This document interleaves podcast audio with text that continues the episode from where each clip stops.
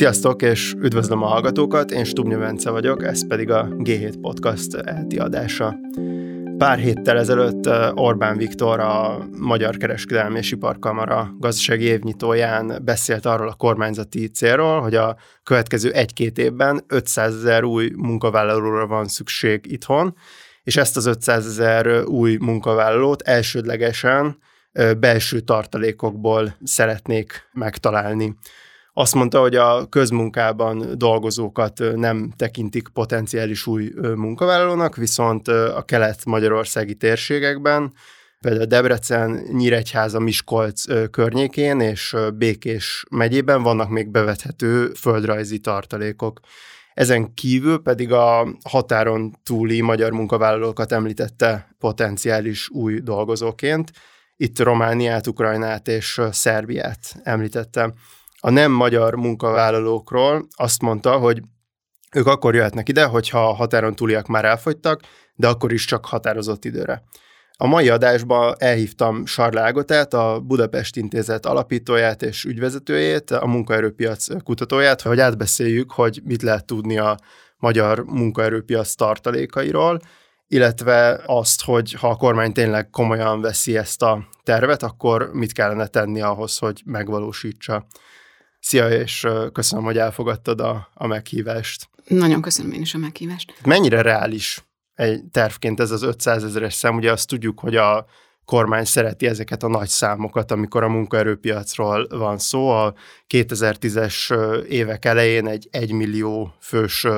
ilyen munkaerőpiaci célszámot határoztak meg amit aztán mostanában úgy emlegetnek, mintha már megvalósult volna, miközben, hogyha megnézzük az adatokat, akkor nagyjából inkább ilyen 700 ezer plusz munkahely jött létre, tehát nem, nem igaz, hogy ne jött volna létre sok munkahely, de azért mégiscsak egy ilyen szlogenként látszik ez, a, ez az egymillió, egymilliós szám, tehát mi a helyzet ezzel az 500 ezerrel? Hát, azt hiszem időtávot nem mondott hozzá a miniszterelnök, tehát ha ez 20-30 éven belül gondolta, akkor akár még reális lehet nagy évű tervekkel, addig bármi történhet. Rövid távon én azt gondolom, hogy nem reális. Tehát se, ahogy már említetted kívülről is, nehéz behozni ennyi ekkora létszámban munkaerőt, és belülről pedig nem látni ekkora tartalékokat az én, hát én ilyen boríték hátán készítettem számításokat, én arra jutottam, hogy, hogy olyan egy-két-három éven belül talán 200 ezer embert lehetne behozni a, a munkapiacra viszonylag könnyebben. Már, már úgy, hogy itt élő munkaerőt. Itt több forrásról beszélt a miniszterelnök, ahogy, a, ahogy a, azt a felvezetőben is mondtam, és tehát ebből egy, egy valószínűleg egy annak ellenére, hogy belső tartalékokról beszél, ugye itt a belső tartalékokon be, belül beszél külföldi állampolgárokról a határon túli magyarok személyében, illetve nem zárja ki annak a lehetőségét, hogy nem külföldi, nem határon túli magyar vendégmunkások, hanem mondjuk Ázsiából érkező vendégmunkások még nagyobb mennyiségben, vagy még nagyobb számban érkezzenek. Tehát, hogy Mit lehet arról tudni, hogy ez az összetétel, ez nagyjából hogy fog alakulni, hogyha valamikor eljutunk e- erre e- e- eddig az 500 ezeres számig? Tehát mekkora arányban lesznek itt külföldi munkavállalók? Erről szerintem nem lehet tudni semmit, illetve ha azt gondoljuk, hogy ez nem reális, akkor, akkor ugye egy nem reálisnak az arányairól beszélni sem nagyon reális, de, de inkább azt, azt lehet mondani, hogy, a, hogy Készült a, és meg is jelent a médiában az elmúlt pár hétben néhány összefoglaló, ahol a HRS-eket, tehát azokat kérdezték meg, akik most rálátnak erre a, a területre, tehát akár benfentesként, akár, a, akár mondjuk szakszervezetésként látják, hogy, hogy milyen, kik és, és milyen arányban jönnek be, és ezek, illetve egy olyan összeállítást is láttam, ami a, ami a relatív béreket nézte a környező országokban, és mind a kettőből az derült ki, hogy egyáltalán nem könnyű már külföldről behozni Magyarországra munkavállalókat, mert nem olyan vonzóak a relatív bérek. Tehát aki meghozza ezt a döntést, hogy külföldön dolgozik, annak sokkal egyszerűbb már Németországban mennie, vagy, vagy Ausztriába, ahol ugyanúgy szembesül a, a nyelvi nehézségekkel, vagy a családtól való távolsággal, de lényegesen többet keres.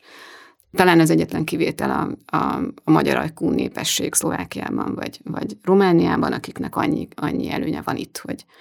hogy közelebb van, a, a, tehát a, csak a határon kell, egy, egy határon kell átmenniük, illetve hogy, hogy ismerik a nyelvet, de a relatív bérek már ott, ott is csak nagyon szűk iskolázottsági csoportokban lehetnek még vonzóak. Tehát az, az akkor biztos, hogy itt nehéz számokról beszélni. Ahol viszont biztosan tudunk számokról beszélni, akkor az a, az a magyarországi munkaerőpiac. Én itt magamnak felírtam azt, hogy körülbelül 70 ezer közmunkás volt a, a közelmúltban, azt hiszem ezek a februári munkaerőpiaci adatok, illetve emellett a, a KSH számon tartott 200 ezer munkanélkülit, és kb. 150 ezer inaktív uh, embert. Mit lehet arról tudni, hogy ők uh, miért inaktívak vagy munkanélküliek, illetve mit lehet arról tudni, hogy, hogy az a 70 ezer közmunkás, aki még a közmunkában van, arról mondjuk miért mondta azt a miniszterelnök, hogy rájuk nem számítanak tartalékként. Hadd indítsak onnan, hogy a, tehát aki most nem dolgozik, abból a népességből azokat lehet könnyebben visszahozni a munkapiacra, nyilván akik iskolázottabbak, illetve akik nem olyan régóta léptek ki a munkapiacról, vagy csak átmenetileg um, hagynak föl a, a munkavégzéssel. Tehát olyan embereket, akik akik 5-10-15 éve nem dolgoznak, őket sem lehetetlen, de nagyon nehéz. Illetve nem, az nem egy rövid távú feladat, tehát az nem fél egy éves feladat. Az inaktívaknak egy, egy jelentős része az olyan, aki régóta nem dolgozik, vagy azért, mert megváltozott munkaképességű, vagy azért, mert hosszú ideje él egy olyan településen, ahol a környéken nem volt munka, vagy azért, mert valamilyen um, családi probléma, tehát mondjuk egy, egy idős beteg ápolandó családtag, vagy, vagy fogyatékos gyermek, vagy egy függőség, vagy valami, valami mentális probléma, tehát sok minden lehet, és ezeknek valami kombinációja is, de hogy, hogy a, a többség az, az, az ilyen. Akiket könnyebb visszahozni a munkapiacra, és iskolázottabbak, az egyetlen egy ilyen csoport, azok, a, azok az anyák csak ők nincsenek olyan nagyon sokan. Tehát én, én például úgy számolom, hogy, a, hogy ugye jellemzően a hár, kötelező óvoda miatt is, a három éves korban már, amikor a gyerek három éves, akkor az anyák nagy többsége, 70, 70 százaléka már dolgozik, a, és mondjuk a nemzetközi tapasztalatok szerint, és a magyar adatokat is figyelembe véve azt lehet gondolni, hogy ugye a két éves gyerekek anyáiknak csak a 40 a dolgozik, hogy ezt, ha föltornáznak mondjuk 60-ra, akkor azzal egy 10-15 ezer, nem, bocsánat, több, 30 ezer anyát lehetne előbb visszahozni a munkapiacra, tehát ez, egy, ez, egy, ez beépülhetne a, a, a foglalkoztatottak számába. És van egy másik csoport, akik ahol nem ennyire egyértelmű, hogy ez mennyire lenne könnyű, de ők is relatíve iskolázottabbak, ezek pedig a, a frissen nyugdíjba menők. Tehát az ő esetükben arról van szó, hogy nem szabad, nem, nem szabad őket kiengedni a munkapiacról, vagy akár a nyugdíjba menés után vissza kéne őket hozni.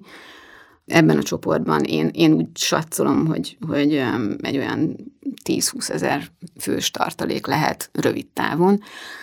Itt ugye az okozza nehézséget, hogy a, vagy térek vissza egy pillanatra az anyákra, az, az anyák esetében valószínűleg elegendő lenne a, a, a bölcsödei ellátásnak a, a, a hozzáférhetőségét javítani, és némi tanácsadást, tájékoztatást adni, hogy az anyák ne akkor kezdjenek el munkát keresni, amikor betölti a hármat a gyerek, hanem egy kicsit előbb, és a, ott, ott lehet, hogy elég lenne ennyi ösztönző, tehát nem feltétlenül kellene a, a mondjuk a gyedet rövidíteni, bár, bár valószínűleg a legerősebb ösztönzést az adná, hogyha, hogyha a viszonylag magasabb összegű gyednek a, az időtartama rövidülne. A nyugdíjasok esetében azért ez nehezebb feladat, mert, mert, mert ott az, az az ösztönzés, hogy valaki miért akarjon munkában maradni, amikor egyébként már megérhet a nyugdíjából, az eleve kisebb. Tehát ott, ott valószínűleg drasztikusabb um, dolgokra lenne szükség, vagy, vagy lényegesen vonzóbb bérekre, vagy pedig valami szigorításra. Tehát például a, a, a nők 40 szabály, tehát azt, hogy 40 év szolgálati időn utána, utána nők akkor is elmehetnek uh, nyugdíjba, hogyha még nem töltötték be 65 évet. Annak a szigorítása az, az um, pár éven belül akár um, több tízezer nőt is visszahozhat, vagy visszatarthat a, nyugdíjba menéstől. Mit tudunk a közmunkásokról? Róluk miért mondott le a miniszterelnök. Igen, a közmunkások egy nehezebb, nehezebb dió. Um, hogyha együtt, együtt, most külön egy a közmunkásokra nincsen adatom, de, van, de készült egy olyan kutatásunk Csillag Márton és Munkácsi Balázs kollégám együttműködésével, vagy közöműködésével, amiben a azt néztük, hogy a piak adatfelvétel, tehát az az OECD-nek az az adatfelvétele, ami, ami a felnőtt népességnek a készségeit nézi, tehát nem az iskolázottságát, hanem azt, hogy tudnak-e számolni, meg olvasni, meg, meg tudják-e kezelni a alapszinten a számítógépet, tehát ennek a ennek az adatfelvételnek az adatait néztük, és ott egybe, egybe vettük a regisztrált munkanélkülieket és azokat, akik közmunkán dolgoznak, de lényegében ez ugyanaz a kör, csak a, ingáznak a kettő között nagyon sokan, tehát nem, nem is feltétlenül kell, vagy érdemes külön beszélni róluk. A, tehát azt láttuk ebben az adatfelvételben, hogy, hogy ennek a körnek egy olyan jó 40 százaléka az annyira gyenge készségekkel rendelkezik, tehát annyira, annyira nem, nem tud értő, nem, nem analfabéta abban az értelemben, hogy ne tudna betűket fölismerni, vagy a nevét leírni, de abban az értelemben igen, hogy nem feltétlenül ért meg egy kicsit is bonyolultabb szöveget, tehát azt, hogy kiárat, azt el tudja olvasni, de mondjuk egy, egy bonyolultabb le egy szöveget, ami arról szól, hogy hogy kell kezelni egy gépet, vagy mit kell tenni tűz esetén a, a, a gyárban, azt már nem feltétlenül tudja segítség nélkül értelmezni. Nagyon kevesen is vannak a foglalkoztatottak között, olyanok, akik ennyire alacsony, alacsony készségekkel rendelkeznek, tehát ebből látjuk, hogy akinek ilyen gyenge a készsége, az nem csak, nem csak a kutatók szemével tűnik ne, nehezen foglalkoztathatónak, hanem a munkáltatók is ezt gondolják. Tehát kevesebb, mint 10%-a a, munkát, a munkavállalók, az, az effektíve dolgozóknak rendelkezik ennyire alacsony készségekkel. A regisztráltak és a közfoglalkoztatottak, közfoglalkoztatottak között viszont 40% az arányuk, tehát öm, azt lehet valóban gondolni, hogy, hogy ennek a körnek a, a közelfele az nem hozható vissza gyorsan a munkapiacra, de ebből szerintem nem következik az, hogy, hogy őróluk le kéne mondani. Mm. Tehát például ugyanebben az adat felvételben azt is megnéztük, hogy a, ennek a nehezen foglalkoztatható körnek a, a nem kis hányada, összesen vannak a, ebben az adatfelvételben 35 ezeren, hogy felszorozzuk őket, tehát 35 ezer olyan embert láttunk a mintában, akik, akik fiatalok. Tehát olyan, olyan értelemben fiatalok, hogy még, még messze előttük van, még legalább 30 év a nyugdíjig.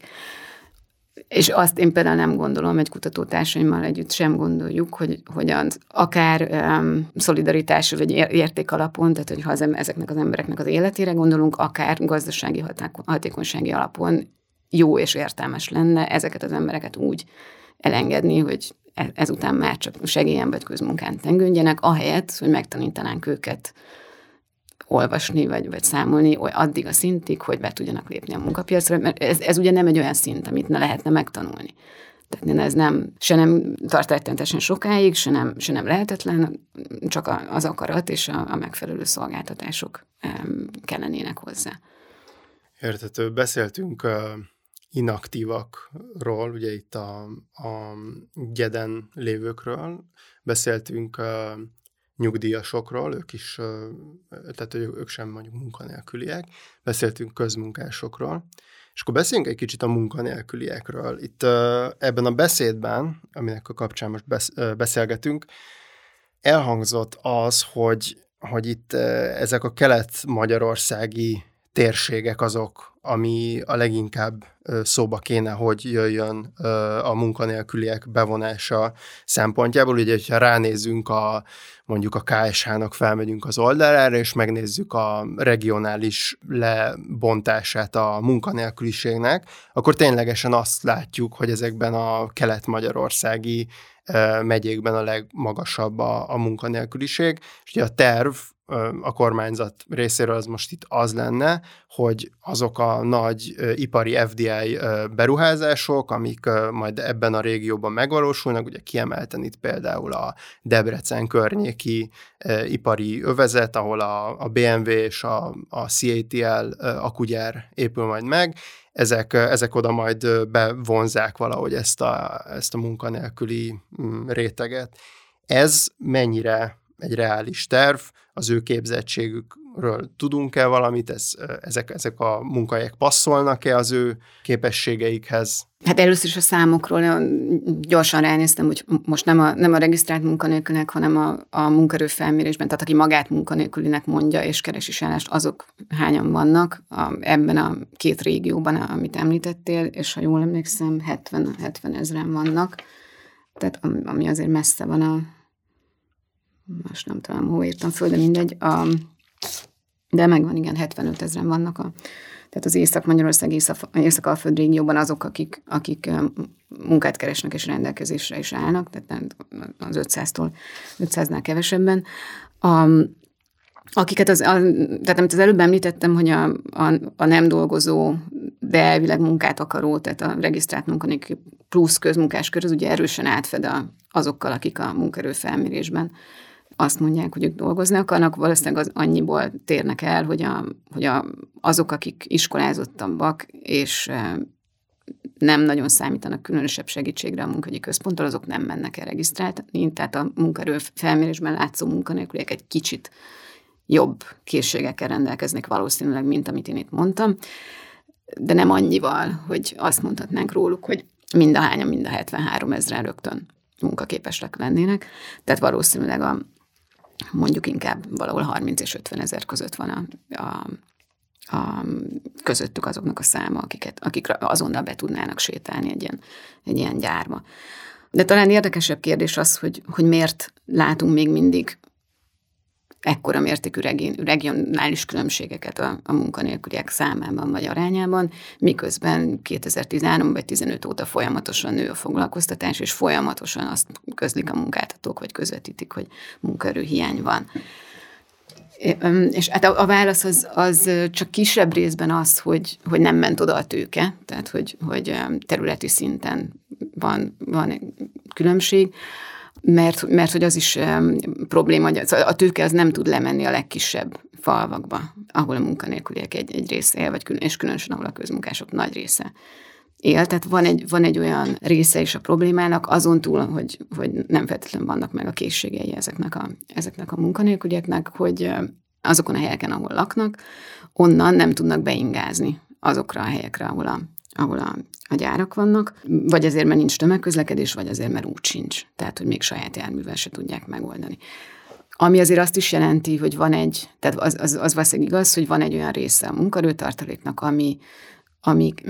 képzés és pénzügyi ösztönzők nélkül is elérhető lenne, hogyha lennének utak és lenne tömegközlekedés. Azt, azt látjuk, hogy, hogy a kormány nagyon nagy pénzeket tesz abba, hogy ezek a nagy beruházások megvalósuljanak. Külföldi ö, vállalatok nagyon sok támogatást, közvetlen pénzügyi támogatást, adókedvezményeket, különböző infrastruktúrális fejlő, fejlesztéseket ö, kapnak ezekben a régiókban, és ahogy ö, az előbb ezt mondtad is, azért részben a munkanélkülieket mondjuk fel tudják szívni ezek, a, ezek az új munkahelyek, de ez egy örök visszatérő ilyen vitapont, hogy, hogy azért ezen a pont, a munkaerő hiánynak ezen a szintjén miért támogatja az állam még mindig az új munkahelyek létrejöttét, mondjuk adott esetben az ország olyan részein is, ahol már mondjuk masszív munkaerőhiány van. És igazából a kérdésem akkor arra vonatkozna, hogyha hogyha mondjuk ezen ilyen szabadon elkölthetjük máshová ezeket a, a pénzeket, akkor egyébként lehetne ezeknek a pénzeknek munkaerőpiaci szempontból ö, hasznosabb ö, felhasználása. A, a regionális munkanélküliségnek és, és a, a mindenhol valamilyen szinten megmaradt tartós munkanélküliségnek van egy nyilván, és az inaktivitásnak is van, van, van egy olyan nyilvánvaló oka, hogy, a, hogy azokkal a a csoportokkal, akik régebb óta vesztették el a munkájukat, illetve azokkal, akik akiknek a, a munkahely elvesztése után valamilyen szolgáltatásra, rehabilitációra is szüksége lett volna ahhoz, hogy visszatérjenek a munkapiacra, tehát ez vonatkozik azokra, akik, akiknek megváltozott a munkaképessége, tehát rokkantság vagy, vagy baleset miatt valamilyen fogyatékossággal élnek. De ezeket a szolgáltatásokat nem nyújtja most lényegében az állam, vagy csak iszonyú kicsi kapacitással, vagy nem megfelelő minőségben. És lényegében évtizedek óta halmozódik a, ez, a, ez a fajta kihasználatlan munkaerőforrás a, a, a munkapiacon, gyűlik ezeknek, a, ezeknek az embereknek a, a vagy egyre-egyre bővül a csoportja, akik nem kapják meg a munkapiacra visszatérés segítő szolgáltatásokat, illetve van, van még egy dolog, amit nem említettünk, és ez pedig a diszkrimináció, ami megjelenhet a, a megváltozott munkaképességűekkel szemben is, tehát nem csak arról van szó, hogy, hogy, hogy ténylegesen nem tudnak dolgozni, hanem arról is, hogy ha tudnának, akkor se veszi föl őket a munkáltató, mert tart tőlük, vagy, vagy, vagy azt gondolja, hogy nem tudnak jól dolgozni, és, és különösen jellemző a romákkal szemben, akiknek az esetében még akkor is jelentkezik, amikor egyébként iskolázott az illető. Tehát, a, hogyha megnézzük a roma népességen belül a, a foglalkoztatási rátákat, akkor még az iskolázottságot figyelembe véve, tehát azt figyelembe véve, hogy ők, ők átlagosan kevésbé iskolázottak, még akkor is lényegesen kisebb arányban dolgoznak, mint, mint, mint a nem roma népesség, és tudjuk kutatásokból, hogy ez, ez valószínűleg nagy részt a, a munkáltatói diszkriminációnak tudható be. És igazából ebből következik a, a válaszom az előbb feltett kérdésedre, hogy, hogy ha, ezen, a, ezek, ezen a két területen, illetve inkább három területet, egy, egyrészt a, a képzésnek a javítása, ami, ami, ami, a, ami arra is vonatkozik, hogy az iskolából kikerülő gyerekek tudjanak jobb szinten olvasni, számolni, illetve leszorítsuk azoknak az arányát, akik úgy jönnek ki az iskolából, hogy, hogy lényegében a munkapiac számára használhatatlanok a, a készségeik, ami most egyébként olyan olyan 20-25 százalék körül van, tehát nagyon magas, a, ezt a PISA tesztekből tudjuk, hogy na, nagyon magas a, a, az, azoknak a gyerekeknek az aránya, akik, akik ilyen közel analfabéták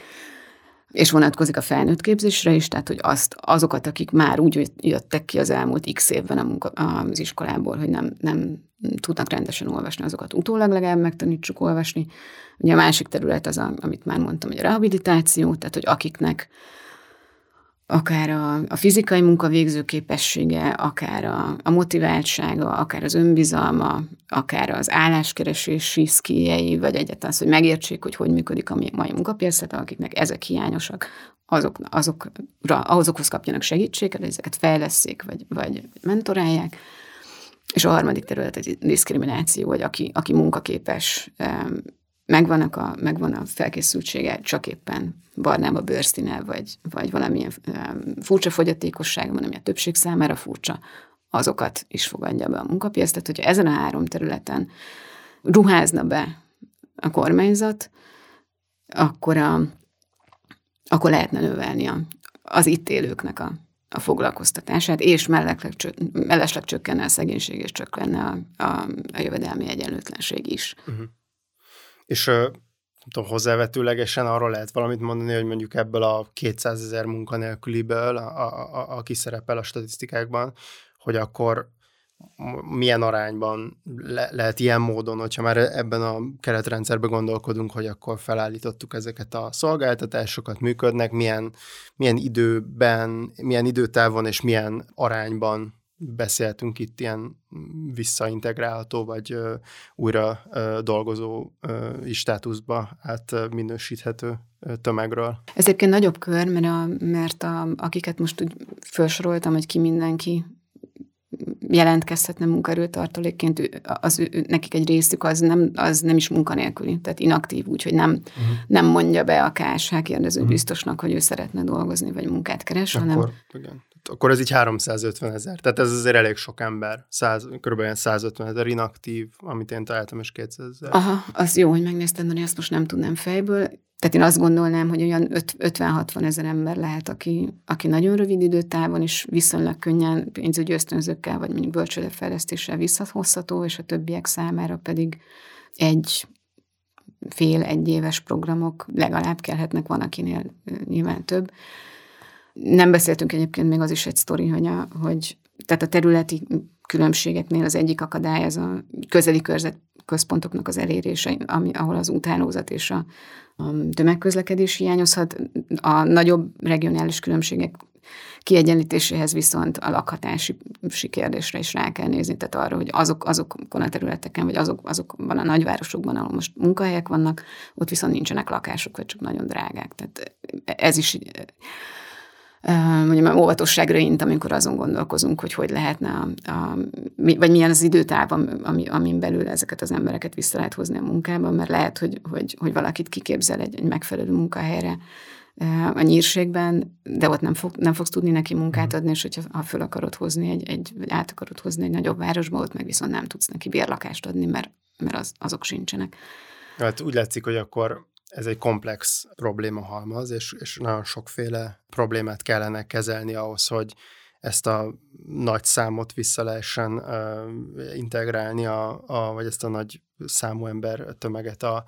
a munkaerőpiacra. De hogy mondjuk esetleg tudnál-e egy konkrét példát mondani ilyen munkaerőpiaci szolgáltatásokra, ami azt mutatja meg, hogy ezek a, a gyakorlatban uh, hogyan tudják kezelni ezeket a hiányosságokat van egy Miskolci alapítvány, akik most azt csinálják, hogy a, elmentek gyártó céghez, és meg, megmérték, hogy az ott dolgozóknak milyenek a finom motorikus, meg mit tudom, ilyen alap, azok az egyszerű készsége, amikkel szalagmunkát jól tudnak csinálni ilyen összeszerelő üzemben. És utána elmentek a, olyan falvakba, ahol, ahol most nem dolgoznak az emberek, mert kicsit messzebb van a, a gyártól, és ott is felmérték a, ezeknek a nem dolgozó embereknek az ugyanilyen készségeit,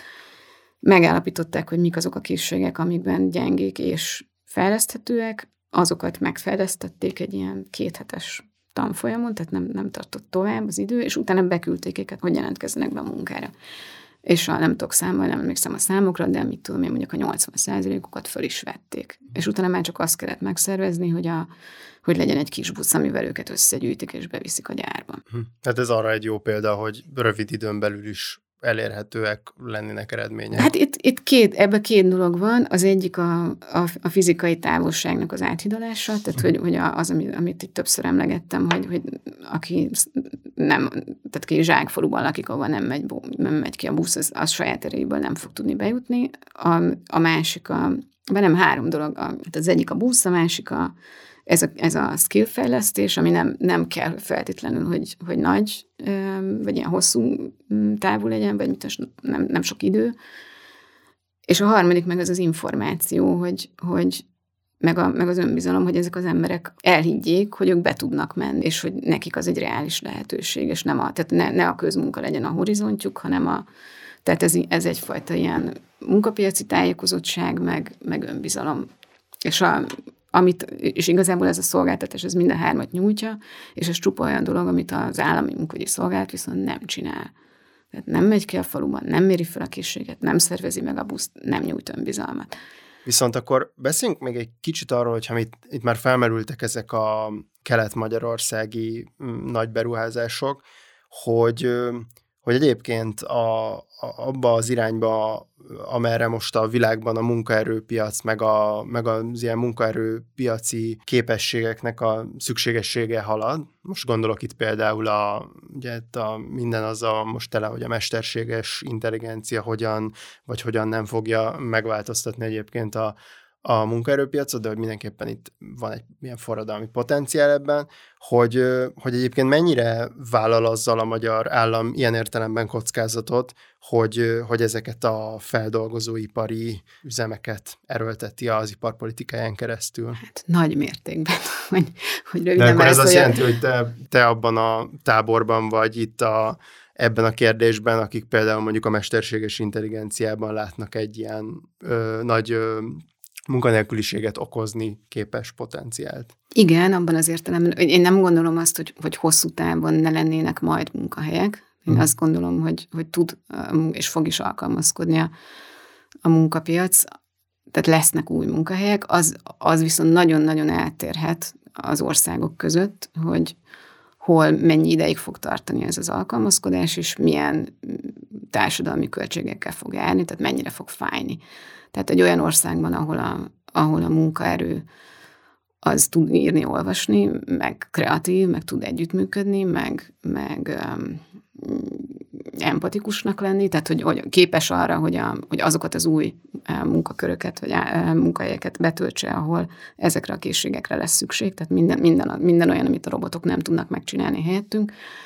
Ugye, és, és, azok, és azokban az országokban, ahol van olyan munkagyi központ, munka, munkapiaci szolgáltatások, ahol segítenek az embereknek át zsiripelni a, a, a régi munkahelyükről az újakra, ott ez az alkalmazkodás sokkal gyorsabban fog lezajlani, és sokkal fájdalommentesebb lesz. Azokban az országokban, és attól tartok, hogy Magyarország most így néz ki, ahol, ahol mind a kettő hiányzik, tehát ahol a, a meglévő képességei vagy készségei a népességnek, azok